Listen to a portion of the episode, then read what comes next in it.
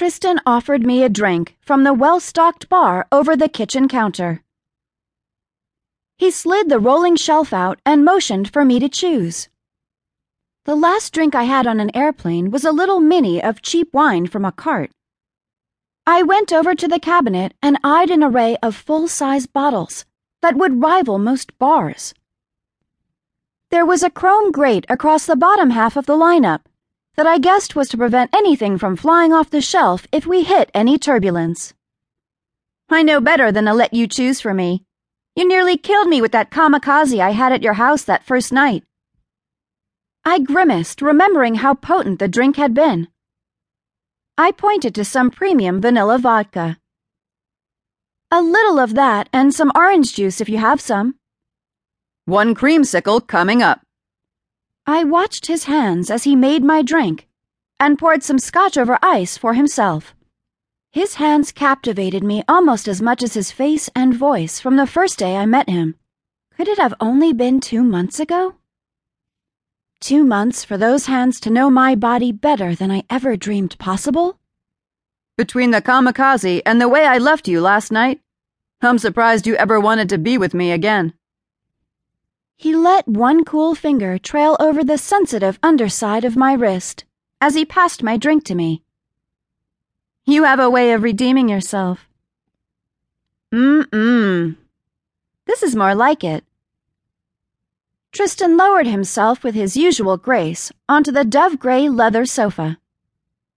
Never had a man so impressed me with the way he moved.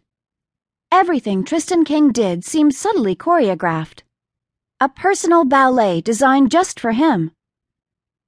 He patted the seat beside him, but I didn't immediately join him.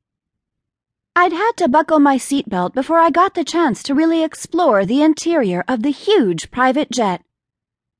We'd done a quick walkthrough before the pilot had called for us to take our seats. And now that we were on our way, I wanted to poke around a bit. Do you mind if I look around? Help yourself. It's quite interesting, really, to see how things are adapted for an aircraft's interior. The same kinds of things you do on a ship. Have you got a ship, too? I wouldn't call it a ship, but I do have a nice yacht.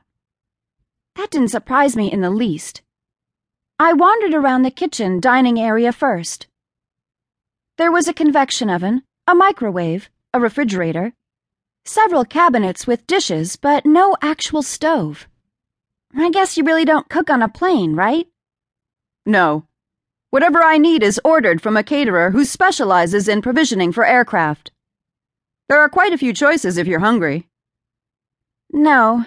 Maybe later. I ran my fingers over the surface of the highly polished wooden tabletop. Table for eight? You could do a flying dinner party. Like the table?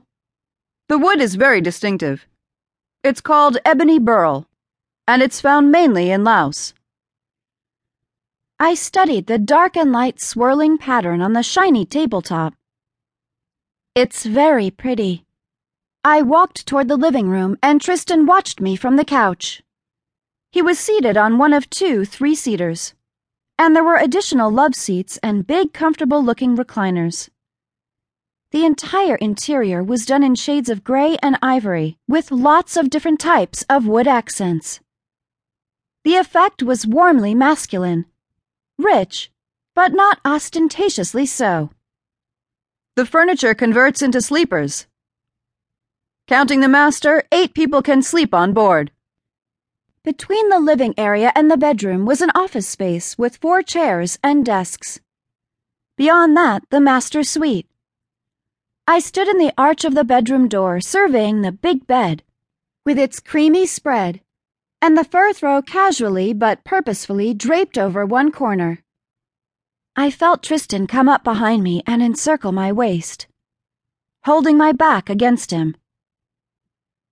Are you prepared to get nice and cozy tonight? He playfully rubbed himself against my ass, and I pressed back and wiggled. Tristan, who does all this for you? I mean, your pilot doesn't come on board and lay the fur on the bed just so.